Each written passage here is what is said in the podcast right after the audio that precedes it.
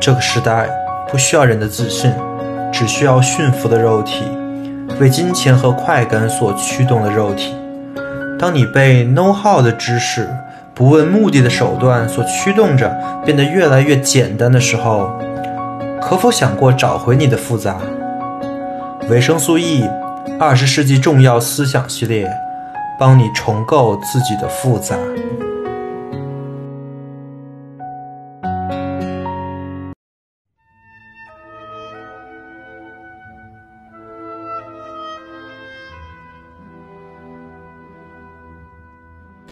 欢迎收听本期维生素 E 政治哲学系列。本期是系列第一期，我们来讲一讲二十世纪可能是最有原创性的政治哲学家汉娜·阿伦特以及他笔下我们现代人的境况。在本期中，你将听到什么是政治哲学，汉娜·阿伦特对人的条件的论述，现代社会对人的条件的破坏，以及我们可以在什么角度上来讨论政治。以上。希望本期内容可以对你有所帮助。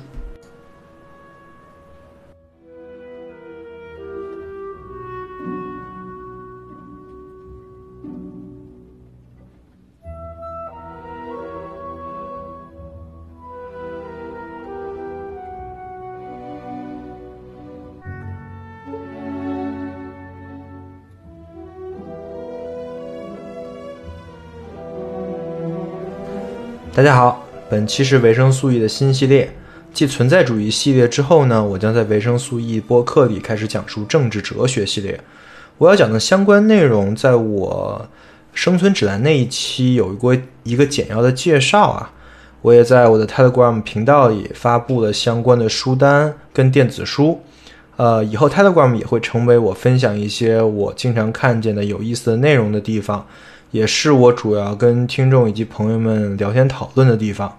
有兴趣的同学可以订阅我的 Telegram 频道，就叫维生素 E，直接搜即可。我也会把每呃 Telegram 的连接放在每期播客的 Show Notes 里面。提到政治哲学，大部分人可能是没有接触过的。当然，本播客的听众呢，都不是那个大多数人，对吧？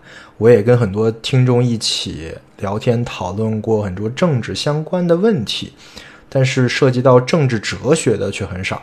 所以，当然我们在讲一个新的系列的时候呢，首先要做的事情就是要说明我们在说政治哲学的时候，我们是想要说明什么样的内容。政治哲学和政治啊是有很大区别的。如果说政治呢，是我们现在的体制，我们参与的生活。那政治哲学呢，其实是来回答政治是什么，政治为什么重要，我们为什么要参与政治，政治制度的正当性从何而来，特定的政治制度是要解决什么样特定的问题而建立的，这些问题的。而在当前现在这个特殊的时间环境之下，其实解释上述这些问题呢，就显得非常有意义。因为我们现在经常会听到两类观点啊，甚至不只是会听到，可能现在我们每个人的声音，呃，内心里面都会有这两类的声音，而且大家可能都会在这两类观点之中摇摆不定啊。第一类呢，就是一种小确幸的观点。就是珍惜自己的那种小小的确定的幸福，小确幸，对吧？什么意思呢？就是说啊，在我们当前中国这个环境，任何的政治活动、公共言说、公共事务的参与啊，都是不必要的，甚至呢是不应该的。抱有小确幸观念的朋友，可能深刻意识到了自己的渺小，自己力量的不足。对于很多的公共事件呢，自己做什么都没有用，说什么呢也没有意义。所以说，与其去为这些事情去跟别人争论，去跟别人生气，还不如就不管这些，多关注一下自己的私人生活。大概就是这么一类观点啊。这类观点其实有很多近似的表达，比如闷声发大财、闷头搞钱，再比如什么平平淡淡才是真啊这种。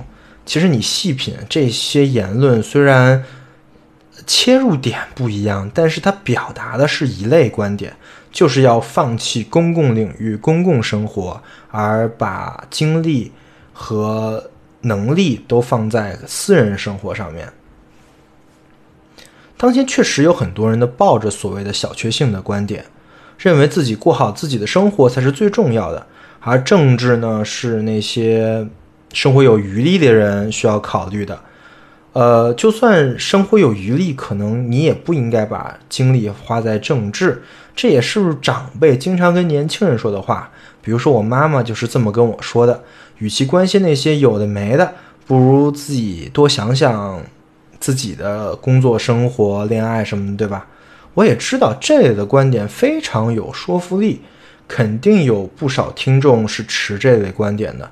尤其是最近啊，疫情那么严重，其实有很多很多的坏消息。那么可能会有一些人抱有的观点就是：哎呀，都是坏消息，我看了我又做不了什么，我心还累，那我就不看了呗，或者说我也就不关心了呗，这是很正常的。但其实呢，也有很多朋友也跟我聊过，而且其实我周围我组的很多群啊，也都会发现这样的朋友，他们知道上面的观点是有问题的。这类朋友呢，会很积极的参与讨论政治，呃，也会参与很多呃正真正的实政治实践活动。当然也会对上面那类小确幸的观点表示不屑，表示反驳呀。但是这些反驳呢，呃，都是基于自己的生活经验，可能想的也没那么深啊，所以可能反驳的力度也不是很大。另外一方面呢，就算很多人想参与政治，但在现在这个情况下，我们应该如何参与呢？于是这就出现了第二类观点，就是我知道第一类观点是有问题的，我也想积极参与政治生活，参与公共演说，但是我怎么做呢？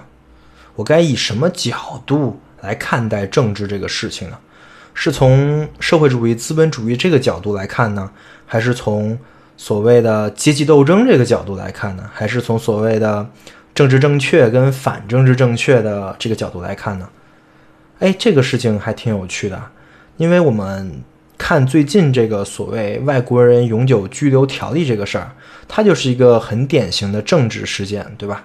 而且很多积极分子们也在呃网络上开始讨论这个问题，讨论的视角呢却非常的局限，就跟我说的一样啊，就是那三种，比如啊，啊你不能通过这个条例，为什么呢？因为通过了黑人不就来中国了吗？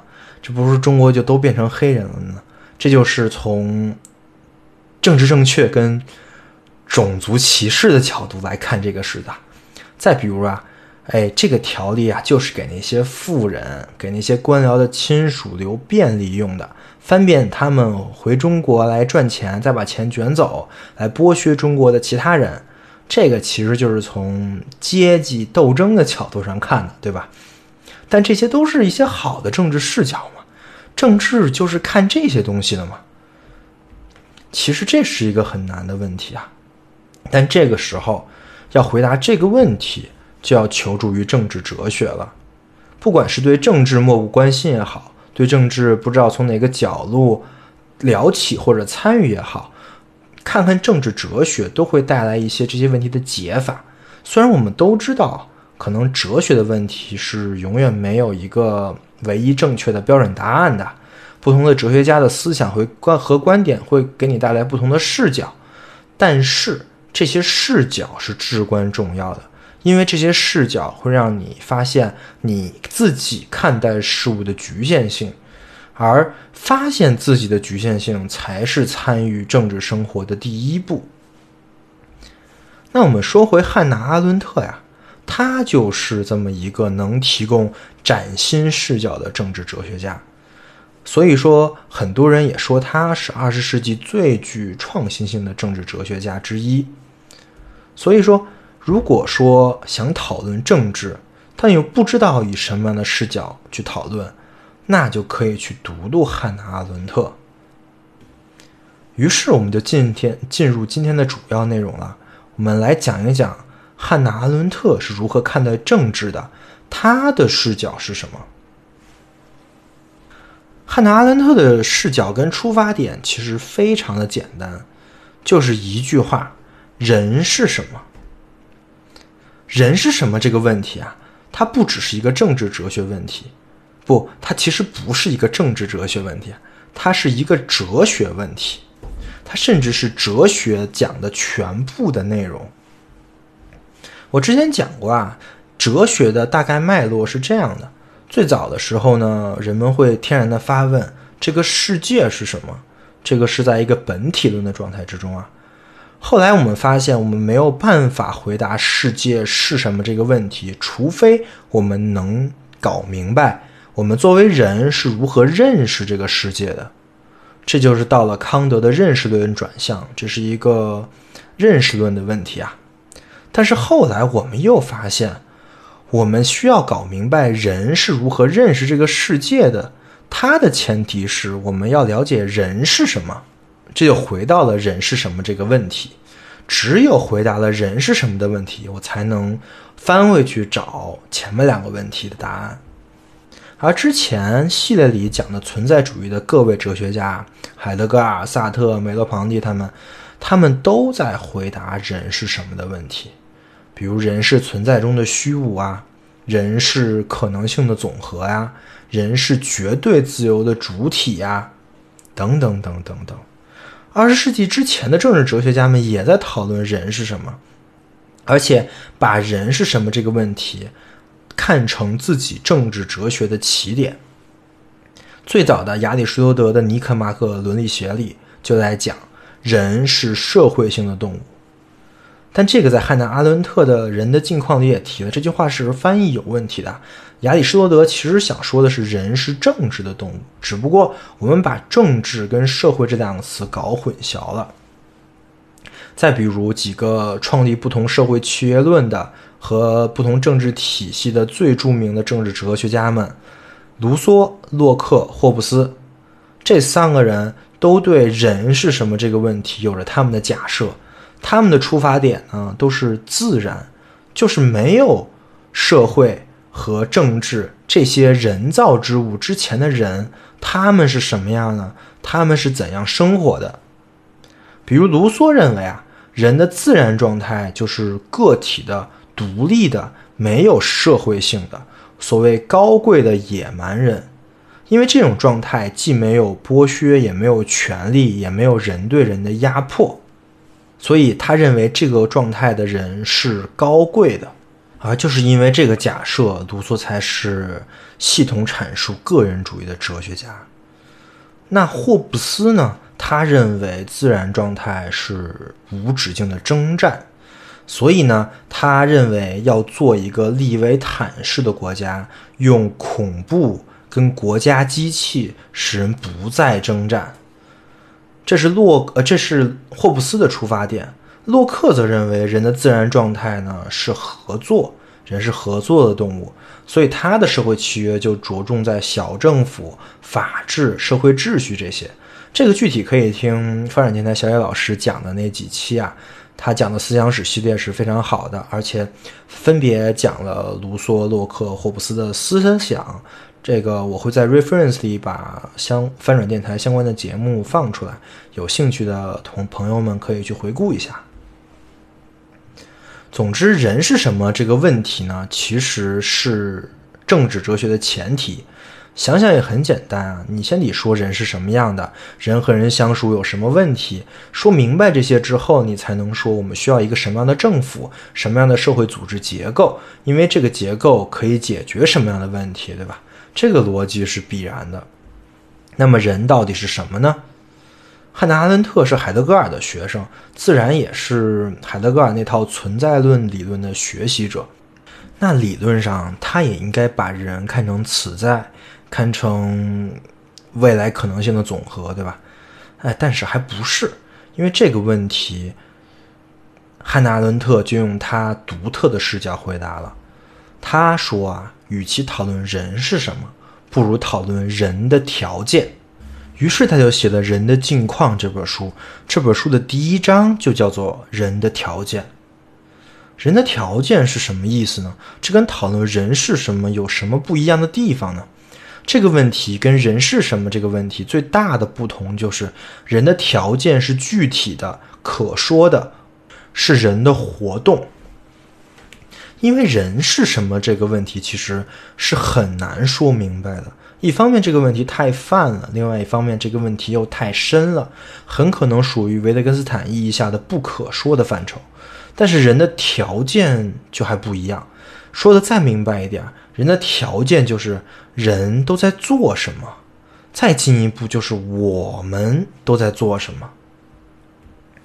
比如很多人都说夏天会吹空调，对吧？因为非常热，而吹久了呢，你就很想念空调，呃，一旦吹了就离不开，对吧？所谓我这条命都是空调给的，这话可能现在说没什么真实感，因为现在是还比较冷啊。再过三个月，估计这话又成大家经常说的了。那是什么意思呢？这句话就是说啊，空调是你在夏天生活的条件。哎，当然，其实不吹空调也死不了啊。但是人的条件呢，就要更苛刻一点。我这么说完了，人这条件是什么意思，也就很容易理解了，对吧？那人的条件是什么呢？汉娜·阿伦特说啊，人的条件有三个：劳动、工作、行动。这也是《人的境况》的这本书的三个章节啊，也是这本书的最主要的论述的部分。当然，他笔下的劳动、工作和行动，跟我们日常语境所说的这三个词肯定是不太一样的意思，对吧？那我们一个一个的来说明。首先是劳动，你可能很奇怪，因为汉娜·恩阿伦特的人的条件里啊，他把劳动跟工作分开了。但在我们日常的语境里面，这两个词在某种意义上是同义词。比如说，你热爱劳动，跟你热爱工作，好像表示的是类似的意思。但是，其实如果仔细分析的话，劳动跟工作的差距是很明显的。汉娜·阿伦特用一个很形象的句子说明了这个差别。这个句子就是：“我们身体的劳动和我们双手的工作。”这句话不是他原创的，是洛克在他的书里写的。所谓劳动，其实就是身体的劳动，是我们人为了维持自己活着，为了维持自己身体的运转所做的一切。从这个角度来说啊，吃饭、睡觉，甚至是呼吸，都是汉娜·阿伦特意义上的劳动。他认为，劳动作为人的条件，说明了一种必然性，就是为了活着。人必须做的事情，但是从这个角度想呢，人其实是被这些事情所奴役的。我不知道你能不能理解为什么说人被劳动奴役呀？可能很多人因为我刚才说的吃饭啊、睡觉啊，感觉都是挺快乐、挺开心的事儿，对吧？完全没有被奴役的感觉。但是你得这么想：你要吃饭，你就得找吃的；你要睡觉。你就得有房子住，那这些事情其实就迫使着你去做一些事情来维持你的生存，这就是汉娜·阿伦特意义上的劳动了。现在很多的自媒体啊，管自己接广告跟接推广的行为叫做恰饭，对吧？为什么呢？其实这就是在隐含的表示，这是没办法的事儿。作为人呢，我得活着，那做自媒体。我为了生存就没法不接广告，对吧？所以用恰饭表表示这种被迫的，或者说被必然性奴役的行为是非常合适的。那再进一步说，汉娜·阿伦特说，劳动其实是人和动物的一个共同条件，它不只是人的条件。这很好理解，我们在看动物世界，最常看的就是捕猎，对吧？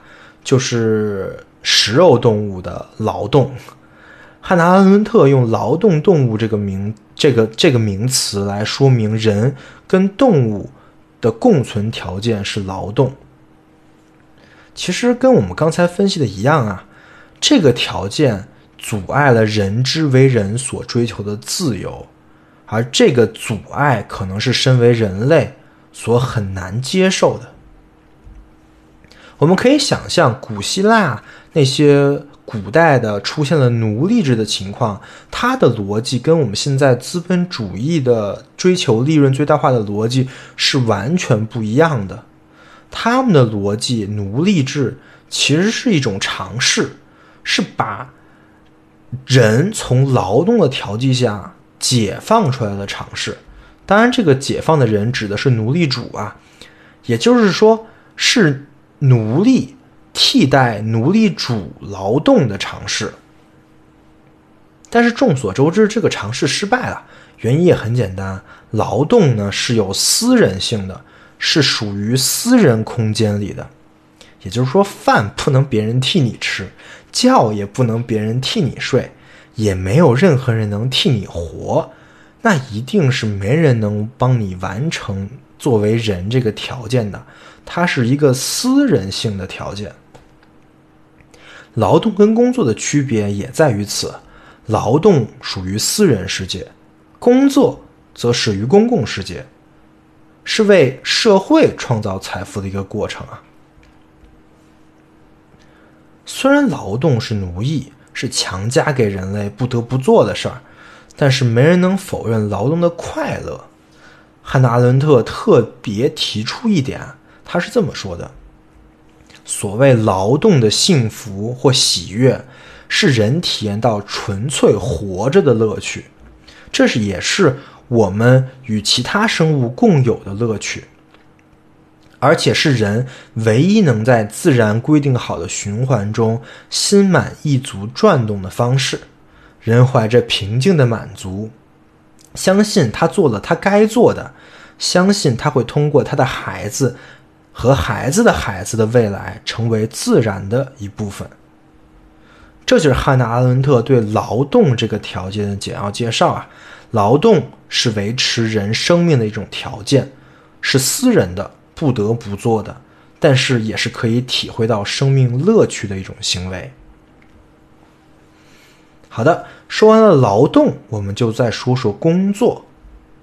工作是人的另一个条件啊。工作是什么呢？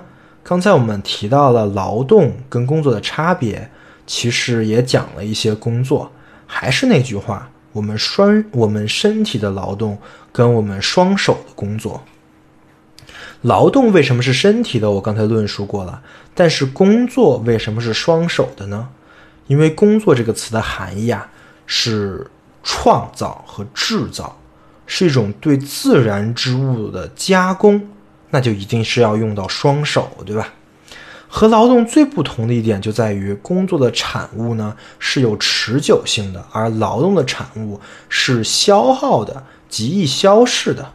你今天吃了饭，明天你还得吃饭，你不吃不行啊。但是你今天做了一把椅子，如果这个椅子很结实的话，那能用好多年。这就是。汉娜·伦特意义上的工作的产物。既然工作是一种创造跟制造，那么创造呢，一定是需要原材料的。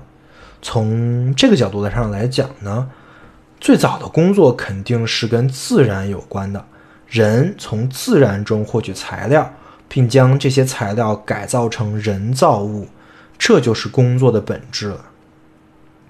比如，我们从自然中获取了石油、木材、石头，用来做能源，用来造房子，而通过这些能源跟房子，进一步创造出更多的东西。这每一步都是工作，而每一步我们都在产生人造物。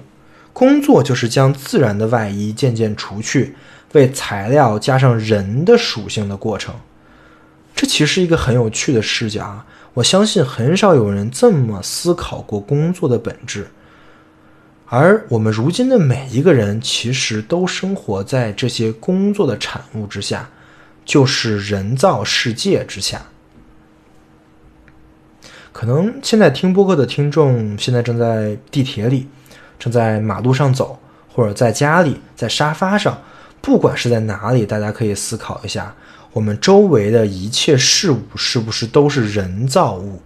就算马路上的树，家里养的植物也是人造物。而我们跟自然的关系，在现在的城市生活里，已经远到不能再远了呀。而我们在城市里的一切，都是我们工作的成果。既然我们生活在这个人造的世界里，那这个世界肯定也会反过来影响我们的生活。我们常说技术改变生活，其实也就是这个意思啊。听着是好事儿。但是要注意，技术越多，人造物越多，自然就越少。这到底是好事还是坏事？我们之后可以再分析。做工作这个行为的人呢，汉娜·阿伦特管他统一称之为技艺人，或者说手艺人、工匠吧，等等。我们现在不是在鼓吹工匠精神、大国工匠吗？说的就是这种人拥有的高贵的品质，技人的品质我们都能说出来啊，精益求精、打磨、突破极限、梦幻之作，东半球第二好的手机，对吧？啊，跑题了呀，啊！但是技人呢有一个非常大的问题，就是技人是一个 know how 人，他们不问 why。No how 跟 No why 这个事情，我其实，在维生素 E 播客开篇那一期就讲了。呃，你看看我刚才说的那些形容出色技人的词汇，他们都缺乏宾语。精益求精，做什么呢？为什么要打磨？突破极限，图了什么？我手机一亿像素到底有啥用，对吧？啊，但是这些技人都不关心啊。技人只关心我能做到就行了。当今的社会，每个人都是技人啊。虽然工作可能不是你的重心，但是就如刚才我所说的，我们现在生活在一个人造世界，我们离不开人造世界。而汉娜·阿伦特认为，这自然也是我们人类的条件。那我们最后要说的人类条件就是行动。行动是人与人交互的条件，这个条件是站在人的复数性的前提之下的，就是这个世界绝不对不止一个人生活，我们都是生活在人类之间的。人的复数性呢，还有两个基本的前提，就是人和人具有平等和差异的两种特性，也就是说啊，人类之间是可以达成理解的。但是又不是完全相同的，因为如果人要是完全不能相互理解，那么其实每个人也就没有必要跟其他人交流了，对吧？那就是鸡同鸭讲嘛。而如果人是完全相同的，都比如说都想的一样，那其实人也没有必要交流了，对吧？而就是因为人的复数性，人具有平等跟差异的双重特性。行动才成为了人的条件。行动这个词含义很简单呀，就是跟他人的交流、交互、信息输入、输出的过程。具体而言呢，就是说话跟做事儿。汉娜·伦特是这么说的：通过说话和做事儿，人使自己与他人区分开来，而不仅仅显得与众不同。他们是人之为人，而不是作为物理对象相互显现的方式。这个逻辑很好理解。如果一个人跟其他人完全做一样的事，说一样的话，那这种行为我们称之为复读机啊。呃，这种人对于其他人来说，他不是一个活人，他没有主体性，他是一个更像是机器人，对吧？所以叫复读机嘛。而如果一个人，无言无形，从来不说话、不行动的话，完全不跟其他人信息交互，那么这个人在人的意义上其实也是死亡的，是不存在的。他是他不是一种人的生活，因为他不生活在人中间。这个你可能会反驳啊，比如说《荒岛求生》《鲁滨逊漂流记》这些故事所描述的人，就是一个没办法跟其他人交流的人，对吧？那他们就不算人吗？别急，这种情况我后面会分析的。我们这里先讲述完汉娜·阿伦特意义上的行动究竟是什么意思。总之啊，说和做这两种行为是每个人独特性的展现，也向其他人展示了那个可能最早的哲学问题，就是你是谁的问题。我们是谁呢？不是通过长相、名字这些东西定义的，而是通过你说了什么、做了什么而让别人了解。身高、体重、声音这些物理性质一样的属性啊，它只能显示出你是什么，而不能显示出你是谁。行动是由说跟做组成的，我们刚才说了，但是一旦成为了行动呢？就意味着他不是一个人在说在做，他得有对象，还得有其他人在场，对吧？那么人和人的行动汇集在一起呢，就成为一个关系网。马克思说过啊，人就是其社会关系的总和。那就把行动带来的关系网作为了回答人是什么这个问题的一个答案啊。我们当然可以说它很偏颇，但是。这个自然也彰显了人行动的条件的答案呢，也不能说是错误的。既然行动是必须由他人在场才能呈现出来的，那必然行动呢就是公共的，是在公共空间才能完成的，这跟劳动就有了本质的区别。所以人的行动的前提就是必须得有一个所谓的公共空间。或者叫做公共领域，这个公共空间的存在，自然也是人的条件之一。那有趣的地方就来了，人需要在公共空间行动，需要显示自己的独特性，需要在他人在场。那只要人开始行动，就会对他人产生影响。那这种影响呢，就被称之为权力。权力的力是力量的力啊，不是利益的利。呃，是英文是 power，因为有同音词容易混，所以我强调一下。权力这个词很耳熟吧？尼采跟福柯都非常喜欢用这个词啊。但是巧的是，他们都没怎么定义过这个词。但在这里啊，汉诺阿伦特就给出了权益的定义：只要人以言说跟做事的方式聚集在一起，那么权力就会显现。权力意味着人能够通过自己的言说跟做事影响其他人的言说跟做事。那我们可以说，有人群的地方就有行动，有行动的地方就有权利。那权利自然也就是人的条件，是从行动中衍生出来的，逻辑上必然出现的条件。行动产生权利。而自然也就产生了政治跟社会。从行动的角度上看，人的职业，那行动最多的职业应该就是政治家，对吧？他们通过言谈跟行为影响的人是最多的。当然，宗教传教士、思想家、哲学家这些人呢，他们也是行动占整个生活比例最高的一类人啊。不过挺有意思的一个点在于，现在的中国行动点数最多的可能已经是什么微博大 V 啊、偶像啊等等等。因为中国的条件非常特殊啊，政治生活在中国基本没有，宗教呢就更别提了，思想好像也没什么言说的空间，于是就只有娱乐产业跟偶像了，他们是行动的中心。自然也就有了更大的权利。这个事情，我想最近肖战的那个事情，可能大家或多或少都感受到了呀。这里的问题跟困境，以及缺乏政治生活、缺乏公共领域的言说空间，会给我们带来什么样的压力？会给这个社会带来什么？我也将会在汉娜·阿伦特其他那两本书讲述的时候更具体的讲。OK，于是我们大概也讲述了行动的含义。那么人的三个条件：工作、劳动跟行动，就都阐述完了。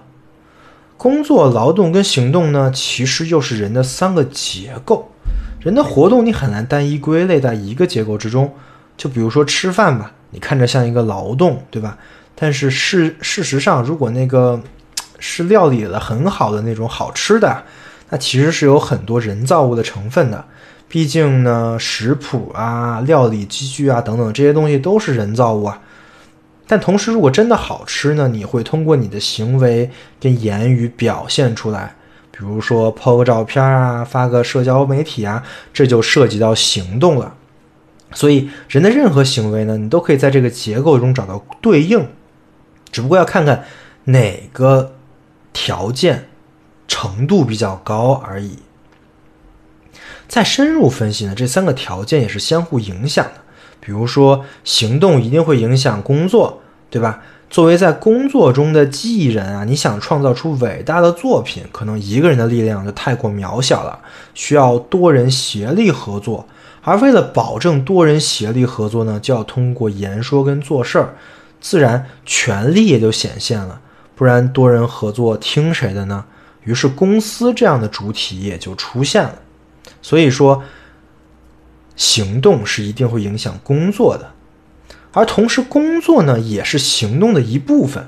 之前我们讲了，工作是在公共空间内的，因为工作的产品就是人造物啊，是要给人用的，所以就算是一个人的独立的工作呢，也会通过他的作品跟产品来影响到其他人，所以。产品同时也是工匠们展示自我独特性的重要窗口啊。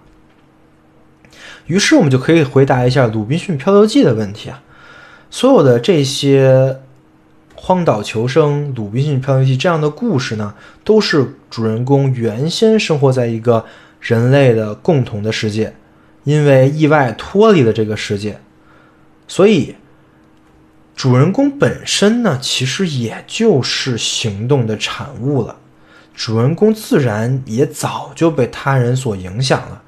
这些影响使这类故事的主人公掌握了很多技能，比如说野外求生的技能啊，比如说制造很多吃的，甚至房子的技能啊。我记得在《鲁滨逊漂流记》里面，呃，主人公用。他学过的这些技能，来创造出了很多东西，比如说自己造了小木屋，造了磨坊用来磨面粉，这都是他在人类共同生活中生活过的痕迹啊。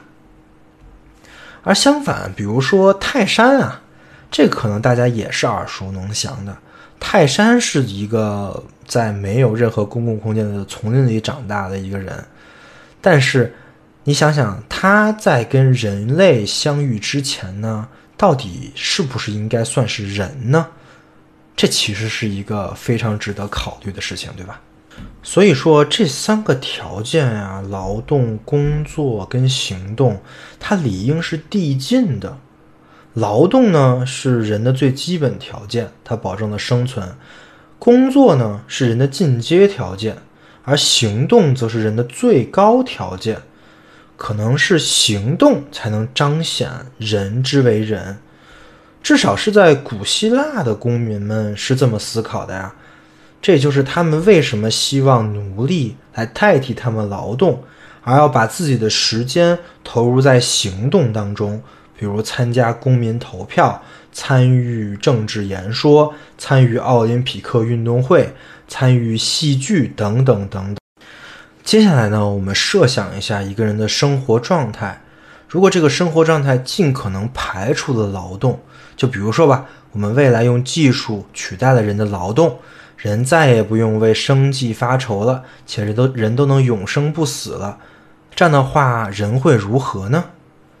这个设想听上去好像挺美好的，但是实际上呢，不知道大家有没有看 Netflix 新剧啊，叫做《探变》，我看了，讲的。就完完全全是这种情况，那是一个人可以通过克隆技术跟记忆移植技术可以达到永生的世界啊。然后你会发现，所有非常有钱的、能买得起这种技术的那些永生人们，都非常的变态。一方面，他们是再也获取不到所谓的那种生存的喜悦了。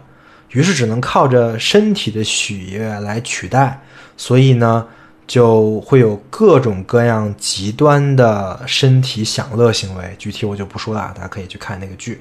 另外一方面呢，他们又极端的自私，因为他们在那种情况下再也没有任何的群体意识了，而且也再也不信任他人了。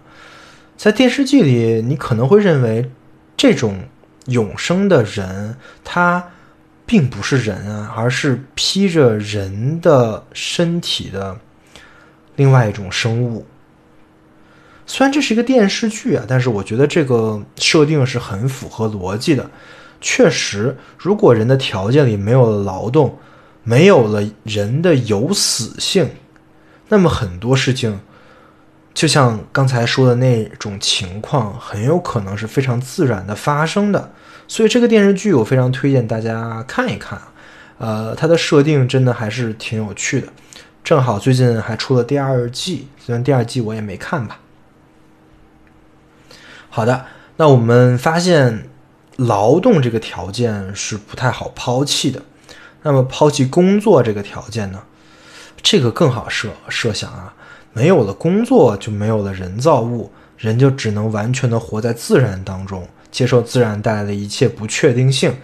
那其实是和狮子呀、猴子呀没有任何的区别啊，那就是动物，那也不是人。好，抛弃工作的条件也失败了，那行动能抛弃吗？抛弃了行动，就相当于抛弃了人跟人的交流。相当于就把自己独立在了自己的世界，拒绝了多人的世界。哎，这听起来好像挺符合我们现代社会的。现在不就是有很多所谓的宅男宅女吗？就是一个人在家里不见人，也不出门。而且最近疫情啊，有类似体验的同学肯定特别多。但是就算是宅男宅女，也是在刷微博的，对吧？也是在当键盘侠和人在网上交流的呀，也是在看剧，也是在打游戏的呀。所以说这些行为不也是在言说跟行动吗？如果说完全不和别人交流，大家可以想象一下，一两天我觉得还可能可以，再多了一定会出现问题的。因为就跟刚才前面说的一样，你的言行是彰显你存在的。而你不再说跟做了，那你的存在也就消失了，这是非常重要的。好，通过刚才的分析呢，我们发现人的条件的必要性跟必须性，也就是说，汉娜·阿伦特列的这三个人的条件呢，它是人的限制，是人的存在的本身的结构，是不能打破的。这三个条件，如果有哪个逐渐变得不再重要了，人也会逐渐变得跟现在完全不同了，很可能是另外一种生物，当然也有可能就是不存在了。如果你跟我一起思考到这里，你就会隐隐觉得，哎，有一种危险。为什么呢？因为我们的生活好像真的在逐渐排除这三个人的条件。哎。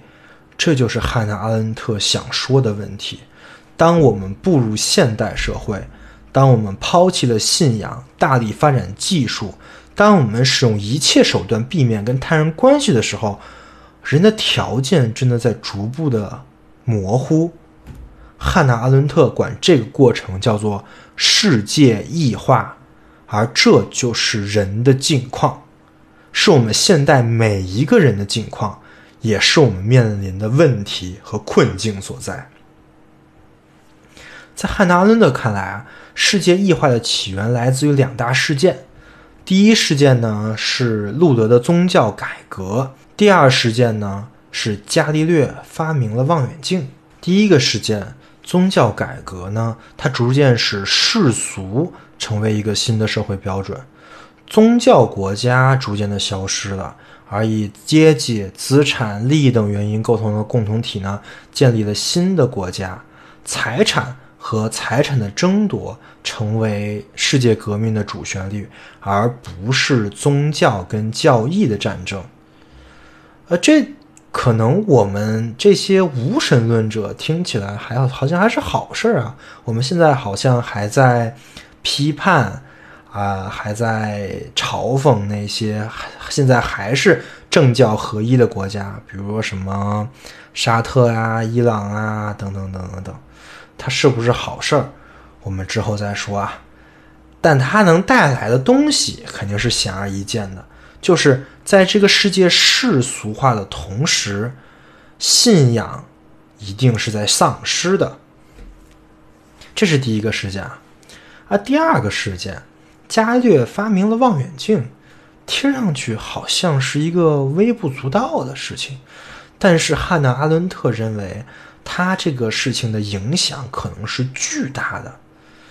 就是因为这件事情，让宇宙的秘密在感觉和知觉确定性的范围内被人类认识所发现，让那些看起来永远都不可能接近的，充其量只是留给不可靠的猜测和想象的东西，第一次置于了人这种地球生物的身体感觉可把握范围内。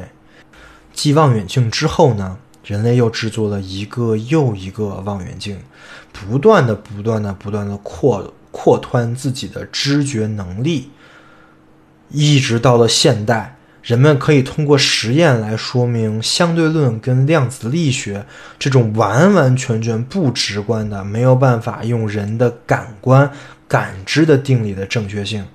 这就是望远镜发明的可怕之处。我们用了不到两百年的时间啊，就已经完全生活在由科学跟技术来决定的确定性的世界里。在现在啊，我们能完全不在自然中生活，能轻易的创造出一个确定性的世界，对吧？就比如说你是一个编程的人，那你在电脑里真的就是一个神，你可以创造出你想创造出。那这两大事件对人。的生存条件有什么影响呢？第一个重大影响就是现代人因为科学的出现而对沉思的排除。这也就是为什么人类可能是最高级也是最纯粹的活动——思考，已经不是人的条件的原因了。其实排除沉思的原因也很简单。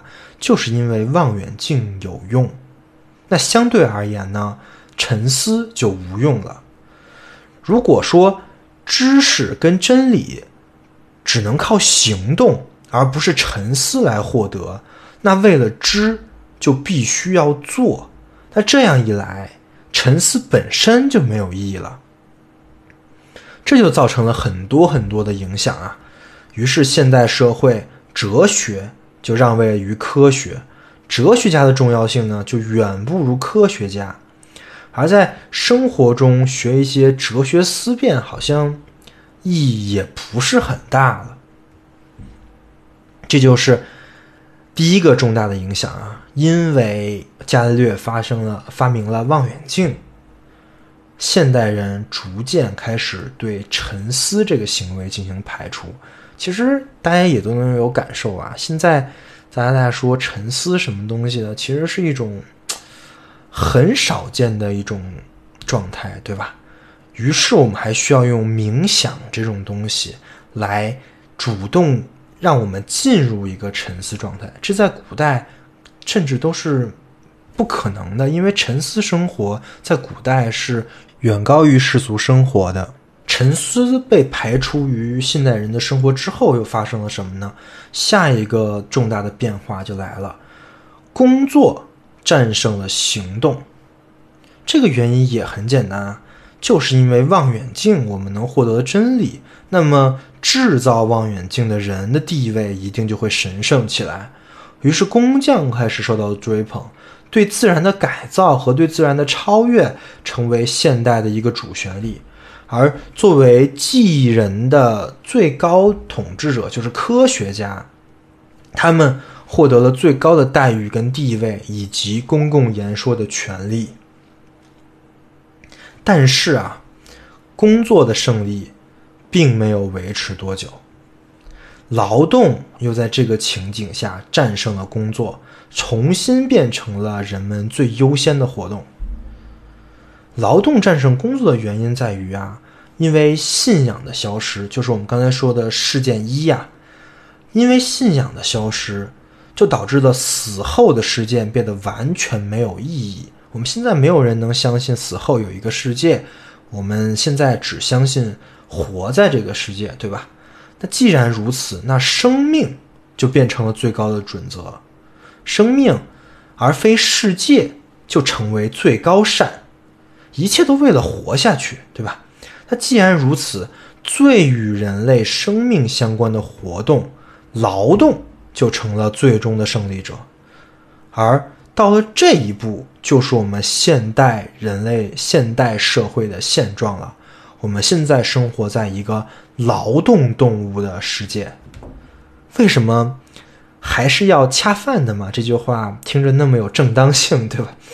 也就在于此了。那你会发现啊，人的条件实际是在坍缩的。人从古希腊那种追求最高条件、行动的那个状态，逐渐在现代变成了行动不重要，工作甚至都不重要，劳动至上的劳动动物状态。那这就完了吗？那当然也不是，因为世界永远是在不断的发展之中的。汉娜·阿伦特说啊。劳动动物的世界发展到最后阶段，那要求它的成员成为一种纯粹的自动化机能。似乎个人生命已经真正的融入到了物种整体的生命过程之中，以后可能没有人，只有人类了。那此时需要个人做出的积极的决定呢，就只是随波逐流，放弃自己的个性。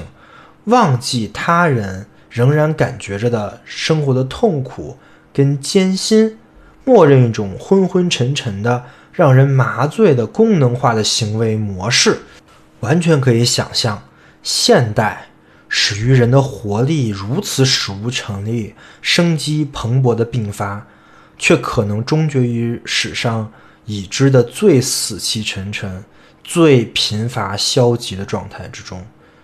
这就是汉娜·阿伦特的预言了，会不会是我们的未来呢？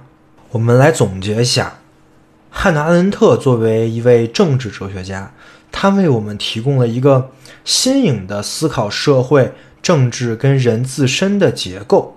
这个结构呢，就是人的条件。他认为人啊有三种条件：劳动、工作跟行动。这些条件虽然不能构成对人的最最绝对的限制。但是他却深信，如果人类对此进行突破，终将认为着人之为人的灾难，甚至是灭顶之灾。而在现代社会，这一切正在发生。那未来等着我们的是什么呢？在人的条件逐步模糊之后，是人的复归，还是人的消失？是另外一种新的物种的出现，还是永恒的消亡？《人的境况》这本书里并没有给出答案，汉阿伦特自己也说，这本书不会给出答案，也不会对目前的困境提出解决方案，他只是给一个思考框架。他想做的非常简单，就是要揭示出我们现在正在做什么。而人的条件，则是我认为啊，可以参与政治讨论的一个非常好的切入视角。我们也可以按照劳动、工作、活动这三个条件来分析一下我们现在所处的这个社会环境，分析一下可能改变这三个条件的社会现象，甚至可以分析一下我们自身的生存状态。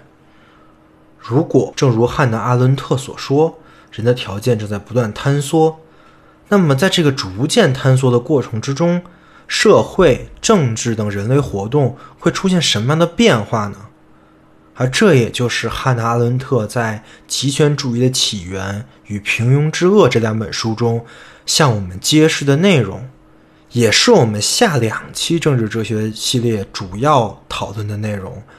下面我们将继续了解汉娜·阿伦特的思想脉络，探究他在权力、跟伦理以及公共生活范畴内对政治哲学的讨论。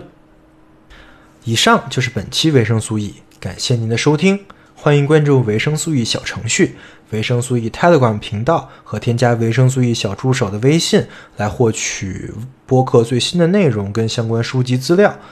也可以跟播主进行交流，相关链接都在播客的 show note 里面可见。如果您认为播客内容对您有帮助，也相信会对您周围的朋友有一些启发，所以欢迎在各大平台转发节目。好的，广告打完，我们下期再见。